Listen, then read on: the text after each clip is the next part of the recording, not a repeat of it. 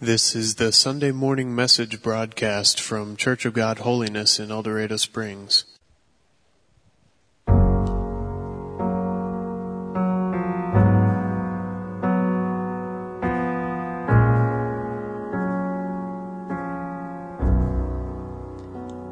Starlight shines, the night is still. Shepherds watch I close my eyes and see the night when love was born. Perfect child gently wakes a mother bends to kiss God's face. I close my eyes and see the night when love was born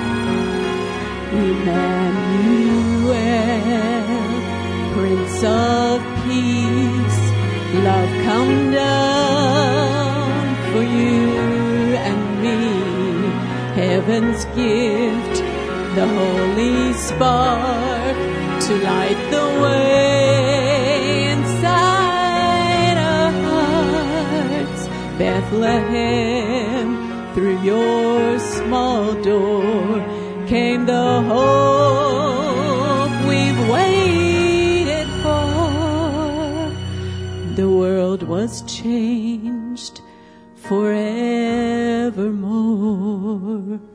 when love was born. The world was changed forevermore when love was born.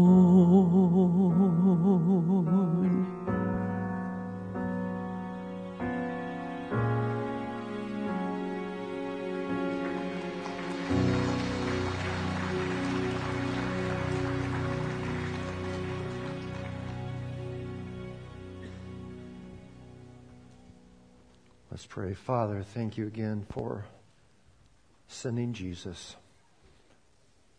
And uh, as we uh, study your word, would you give us what we need? You know exactly what we all need. Meet us. Meet us at our point of need. I pray this in Jesus' name. Amen. We've been in a series on Sunday mornings entitled Rediscovering Jesus, and I've really just, I, I guess probably it's because I need it. And uh, God has really been doing a work in my heart. And so uh, I, I've, I've enjoyed just the digging, the studying, but uh, because of Christmas season, we're going to take a few weeks off and uh, probably, Lord willing, pick up our series after the first of the year. In the meantime, for the next three weeks, we're going to look at three different Christmas carols that each week will kind of launch us or propel us into our study of the Word. However, before we begin this morning, I, I need to make a confession to this church. And this is really hard for me because I've been living a life of hypocrisy and uh, I've been hiding a deep, dark secret for quite some time now. Um, do I have your attention yet? Uh, but I feel like it's time for me to come clean with you. Uh, here it is. As your pastor, I admit and confess that not only do I not like cats, Uh, you know my thoughts. I believe that they're part of the satanic trinity. Um, but I also, and this is the confession that I have to make to you, I also do not like Christmas carols, or at least most of them. Now, I like Christmas, but I do not like most Christmas carols, and, and, and you can go ahead and call me Scrooge. In fact, why don't you get it out of your system? On the count of three, just yell out Scrooge. One, two, three. Oh, that was pretty weak. Man, the early service, they really got after me. Okay. Uh, or you can call me Grinch or, or whatever, but, but some of the reasons I don't care for most Christmas carols is because several of them, quite a few of them, are theologically incorrect. Plus, their tunes are really wacky. I mean, have you ever thought about it? Christmas carol tunes, a, a lot of them are just weird, and, and, and, then Christmas carols don't really inspire a spirit of worship. And I, I rarely see anybody get lost in the worship, you know, of Almighty God when we sing Christmas carols. And, and again, you can call me Scrooge, but that's the way I feel, and, you know, as they say today, I just feel so much better just coming out of the closet on this matter. Just on this matter, okay? Uh, now, now don't worry, we're not going to quit singing Christmas carols around here because I know that if I did, I would lose my job. But just pray for me. Every Christmas season when Jim drags out the Christmas carols, Darren in the early service, that God would just give me a work of grace where I can deal with this issue in a mature way. However, after making that confession to you, I want to say that there are some exceptions. There are some amazing Christmas songs that I do like and that are theologically sound, and they've even got nice tunes, and want to make you fall on your knees and worship Christ. You know, as I talk about this, there's somebody that hit me up after the early service. They were really mad at me. They said, okay, I need to know more about this.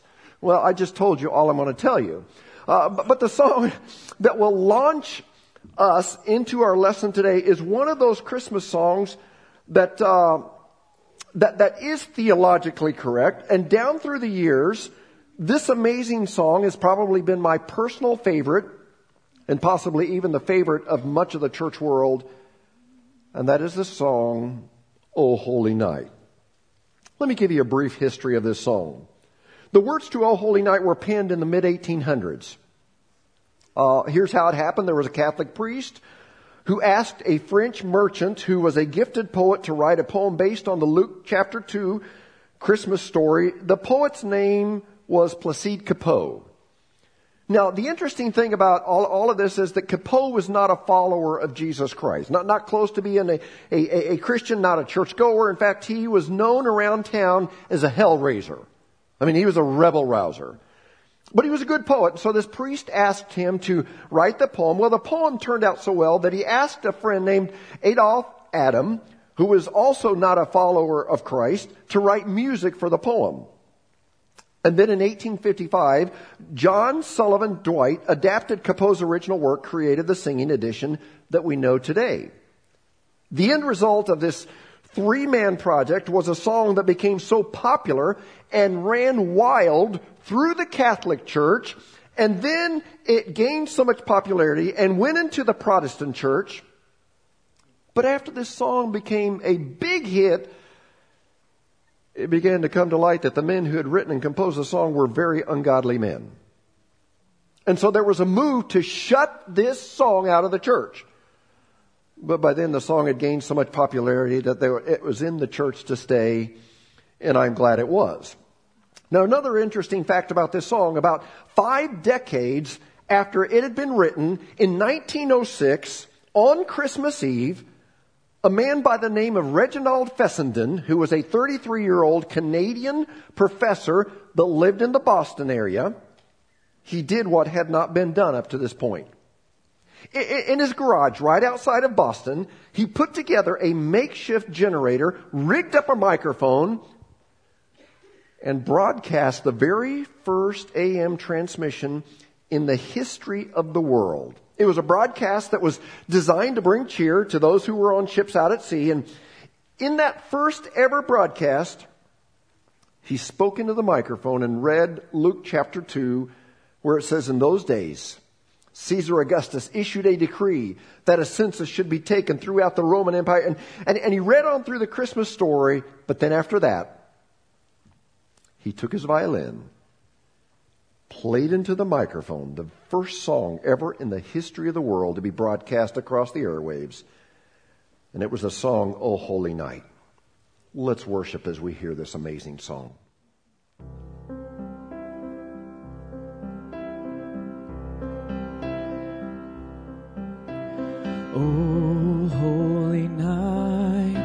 The stars are brightly shining. It is the night of the dear Savior's birth. Long lay the world in sin and error pining till he appeared and the soul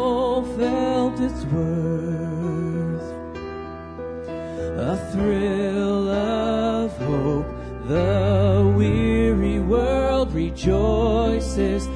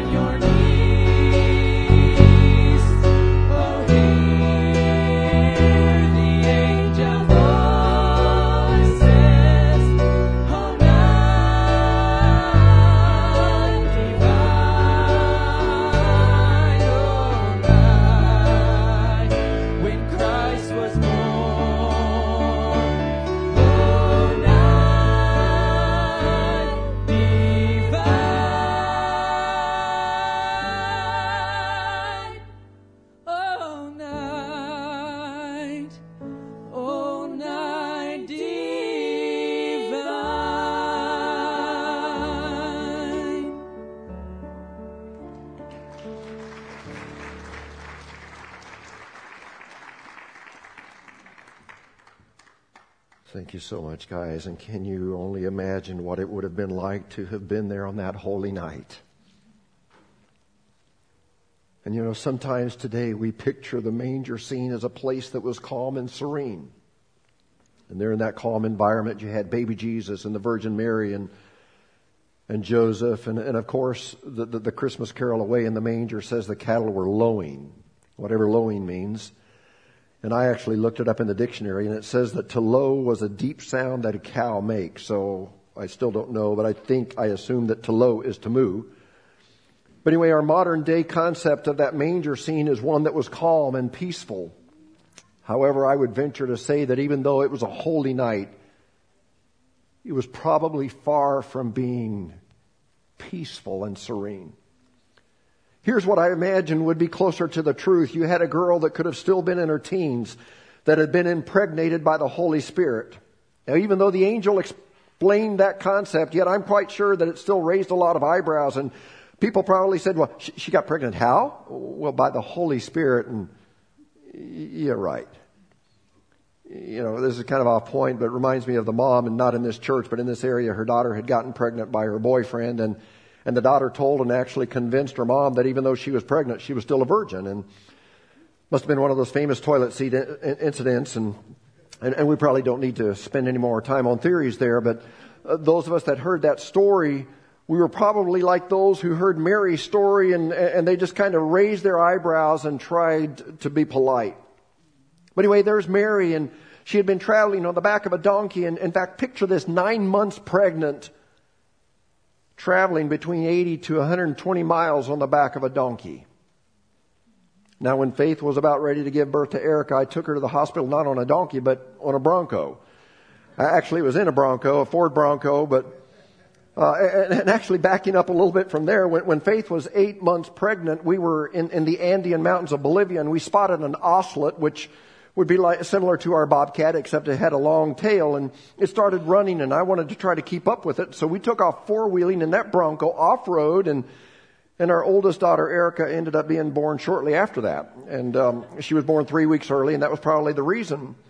But anyway, back to our lesson, can you imagine riding on the back of a donkey for about the distance of El Dorado Springs to Kansas City. And, and after that long trip, Mary and Joseph come into a town and there's no room at the local inn.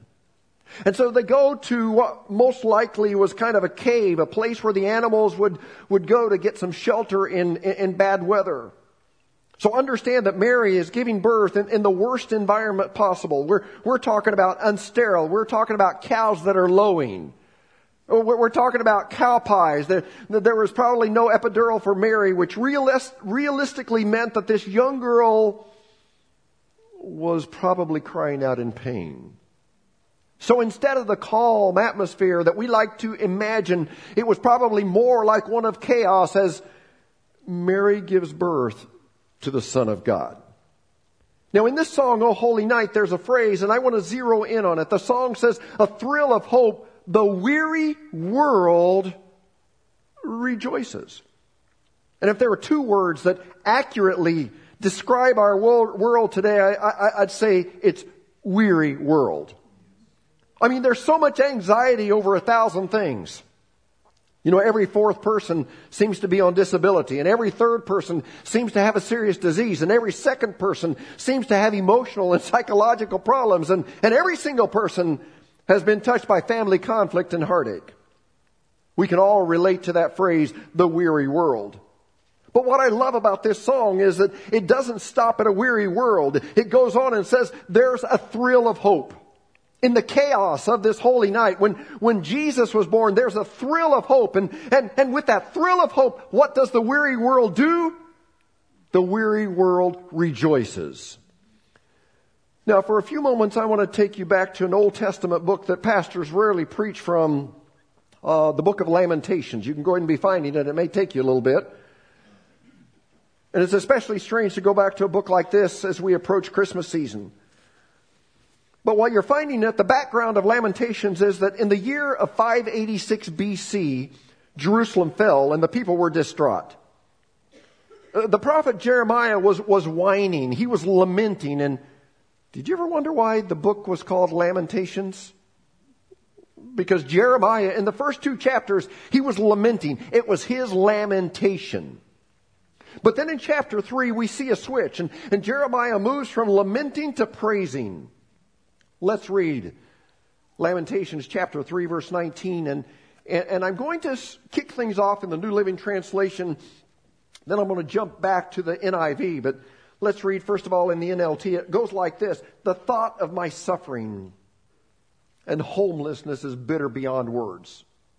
Try to catch the emotion here. I will never forget this awful time as I grieve over my loss. But, but then listen, in verse 21 it says, Yet I still dare to hope when I remember this. And, and the NIV actually says, I call to mind. So, so, so the hope, hope was not at the front of his mind. So he said, I'm going to call the hope and bring it to the front of my mind. In verse 22, the unfailing love of the Lord never ends. By his mercies, we've been kept from complete destruction. Listen to this. Great is his faithfulness. Would you say amen to that? His mercies begin afresh each day. I say to myself, the Lord is my inheritance, therefore I will hope in him. So this morning, if you're experiencing darkness in a weary world, let, let me give us three things that a new day with Christ brings. First of all, it brings us exactly what we need. Now, I, I didn't say exactly what we want. Because what, what we want and what we need are sometimes different. Now, again, let's look at verse 24, and this time from the NIV. It says, I say to myself. Did you see that? He's talking to himself. I say to myself. And at the risk of having you put me in a place for people like this, sometimes you need to talk to yourself. Amen? I, I say to myself. Uh, by, by, the way, how many of you talk to yourself? Just, I, I want to see how many honest people we have here. I know you do, Joe.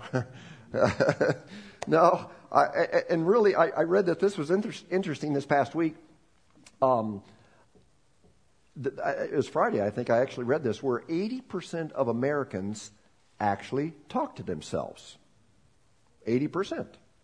And, and, you know, as we've always heard, it's okay to talk to yourself. When you answer yourself, that's when we all get concerned. But, but sometimes you need to talk to yourself and, and remind yourself of God's truth. So Jeremiah says to himself, The Lord is my portion, therefore I will wait for him.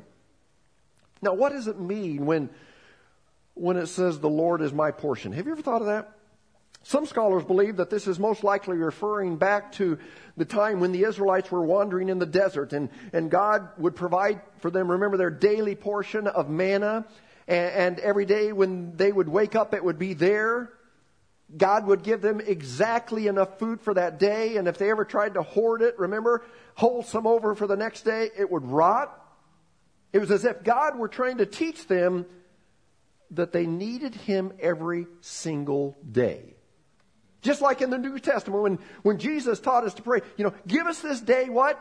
Our daily bread. Which leads me to say this. You can't expect to get enough out of church on Sunday morning to last you all week.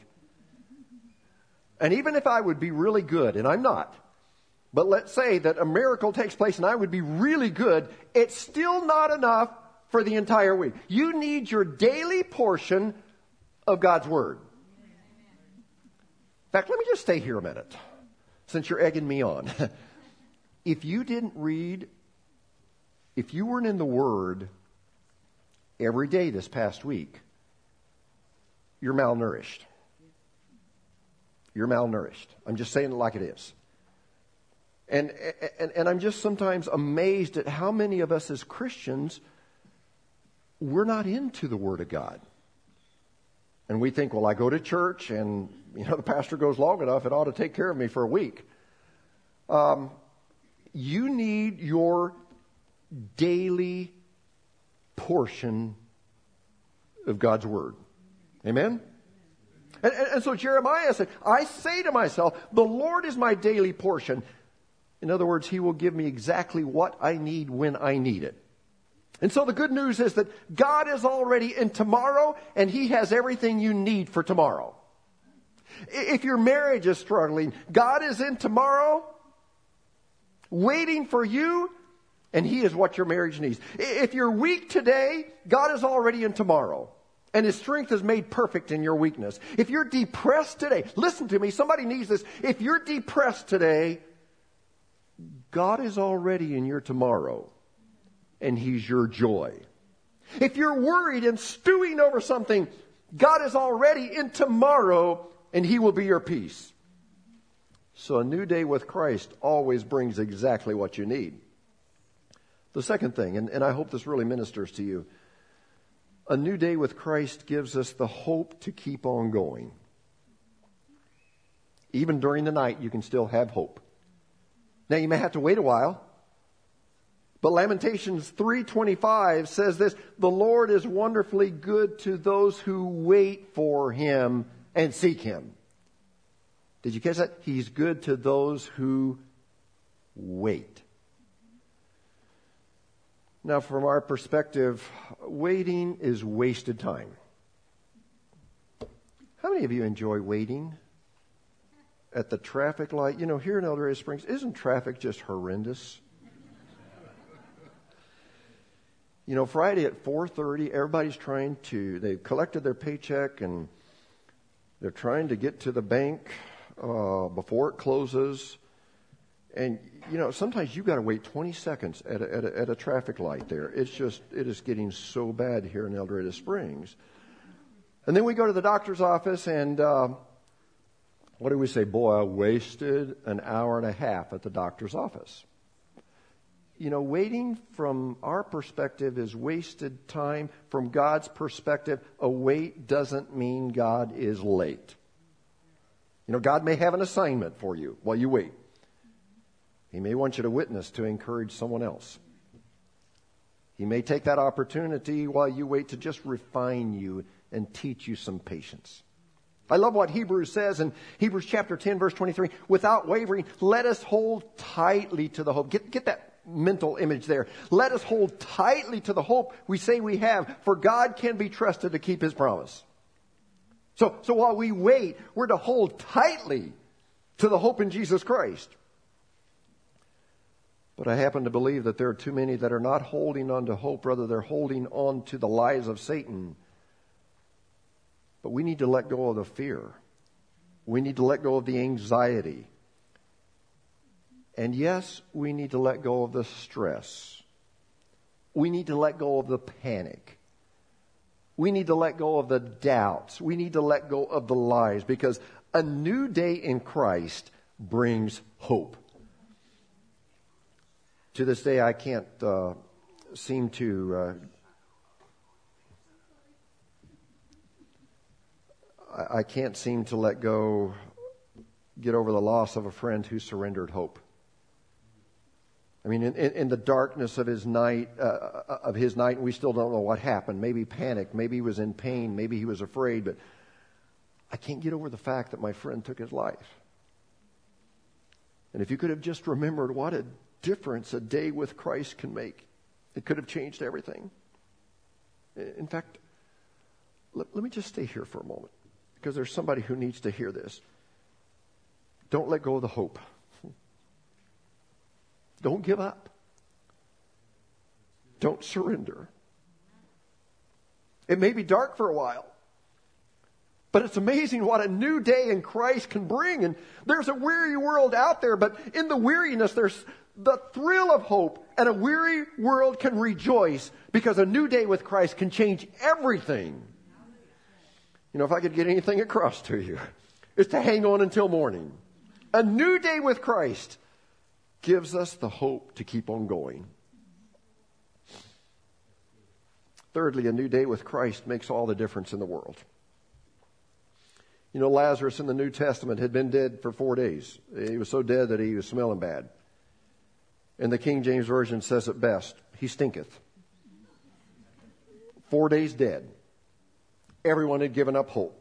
But Jesus shows up, looks into the grave, and says, Lazarus, come forth. Lazarus walks out. I know Lazarus would say this. He, he would say, It's amazing the difference that one day with Christ can make. There, there was a woman who, for 12 years, had been suffering with an issue of blood. What's an issue of blood? We, we don't know for sure, but probably it was an embarrassing blood issue that even today we wouldn't talk about publicly. For 12 years, can you imagine her pain, the inconvenience, the humiliation, and one day she sees Jesus and, and touches the hem of his garment. she's healed. She would tell you that one day with Christ can make a huge difference. Another man for, for 38 years since birth had, had been unable to walk, but one day he was at the pool of Bethesda and, and Jesus came up and looked at him and said, pick up your mat and walk. And after 38 years of un, being unable to walk, this man walks. He would tell you it's amazing the difference that one day with Christ can make. So some of you, you're in a weary world right now. But there's a thrill of hope that will make your weary world rejoice. And, you know, for some of you, you're, you're, you're sick or someone you love is sick and, and whether or not God heals the way you think He should, it's amazing the difference one day in Christ can make. Some of you right now, you're in the middle of the night. There, there's crying. There's no epidural. The, the, the baby's coming. The, the cows are lowing. Life stinketh. But all of a sudden, in the middle of this weary world, because Jesus was born, you have hope in the middle of the night.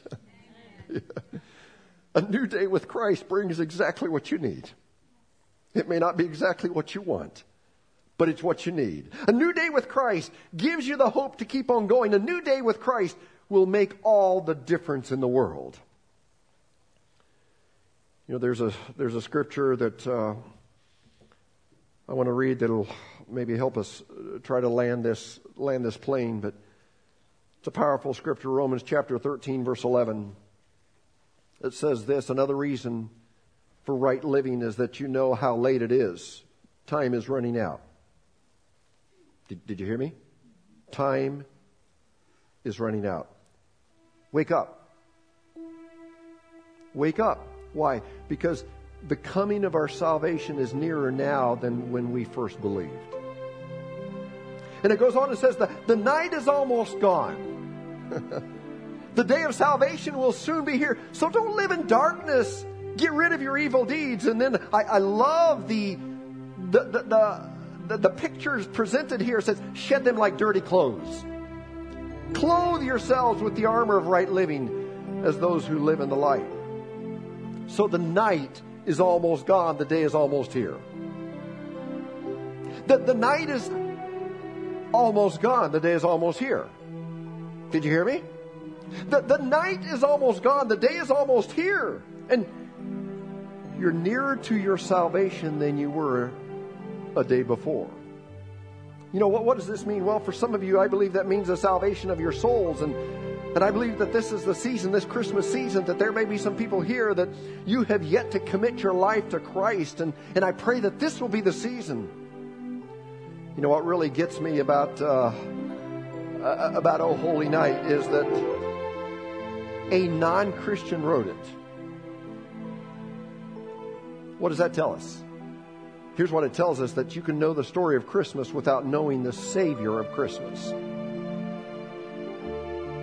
You know, I could preach a complete separate message on that. I won't, but but I I believe that there are a good number of churchgoers, this church and other churches, that could write about the Christmas story, that they know the account, they know what happened, but they don't know the Savior. And so I would just ask you this morning is that you?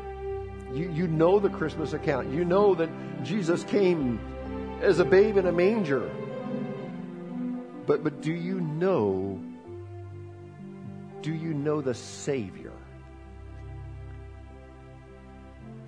For others of you, the phrase of being nearer to your salvation than you were a day before um, perhaps means that your darkness is despair and depression.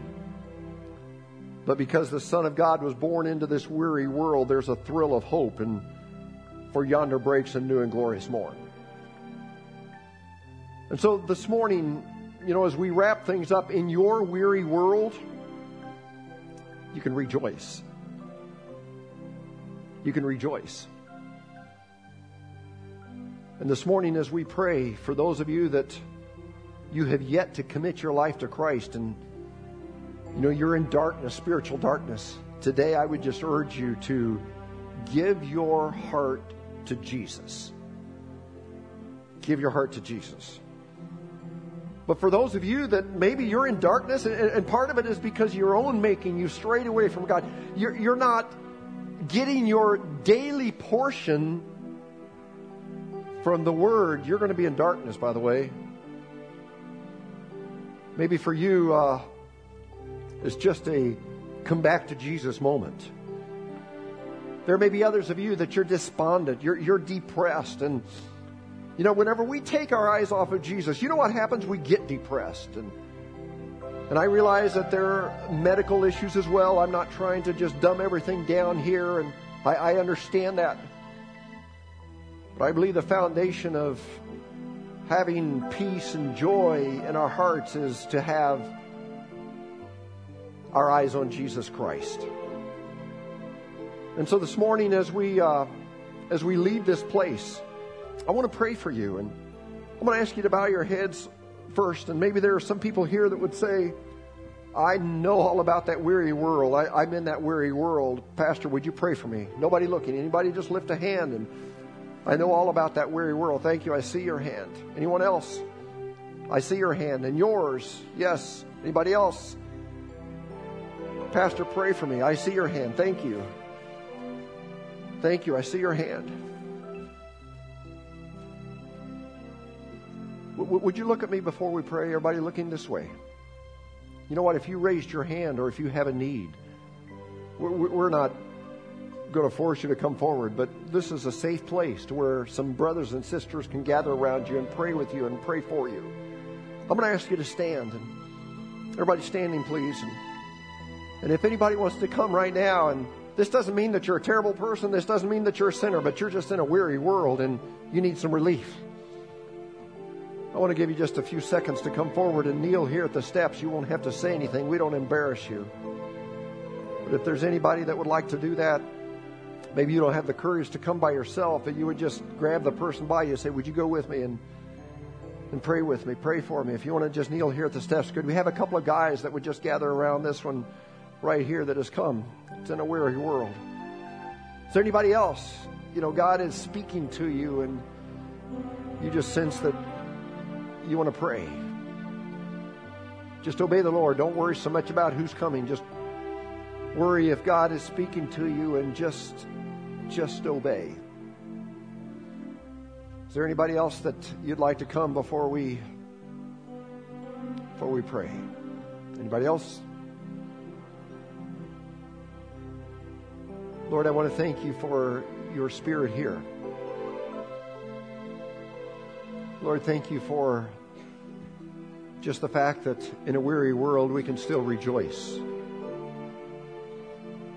And God, you know the needs, you know the many hands that were raised that are going through just a, a weary world. Father, I pray that right now you would just meet them at their point of need. God, for those that don't know you, for those that maybe need salvation, they haven't committed their life to Christ, or for those that maybe have strayed away and they haven't had their daily portion and and so uh, they've just kind of wasted away spiritually. I pray that today would be that moment where they come back to Jesus. And then, God, for those that are weary, life has taken its toll on them, and there's depression, despondency, discouragement. I pray that they would be able to get their eyes back on Jesus Christ. Lord, I pray that they would be able to rejoice at the fact that Jesus is alive and a day with Christ can change everything. So, Lord, as we approach this Christmas season that sometimes is bittersweet, the bitterness is the hustle and the bustle, the parties, the financial pressures, schedule issues. But Lord, the sweet part is we know that this is a time whenever we can focus again on, on Jesus. And Lord, I pray that during this season that we would not forget Jesus. God, I pray that during this time there would be a commitment to you. Lord, I pray that there would be a commitment to each other. Lord, that we would find somebody that we could bless, somebody that maybe doesn't have a lot, maybe doesn't have a lot of friends, doesn't have family, and they're lonely. I pray that we would bless them. Lord, most of all, I pray that during this time, during this season, we would just worship Jesus for who he is. Lord, we thank you. We praise you. We ask these favors in the name of our Lord and Savior, Jesus Christ. And again, all of God's people said, Amen. Amen. And let me just say before you leave, if, if, if you have a need here this morning and maybe you didn't have the courage to come, but you'd like to talk with someone, find somebody you've got confidence in, staff member or whomever, and uh, just talk and just pray with them. Thank you so much for coming. You're dismissed. God bless you. You've been listening to the Sunday morning message broadcast from Church of God Holiness in El Dorado Springs. Our messages are archived at www.eldochurch.com or to order compact discs or DVD videos of the messages, call the church at 417-876-2200. Thank you for listening.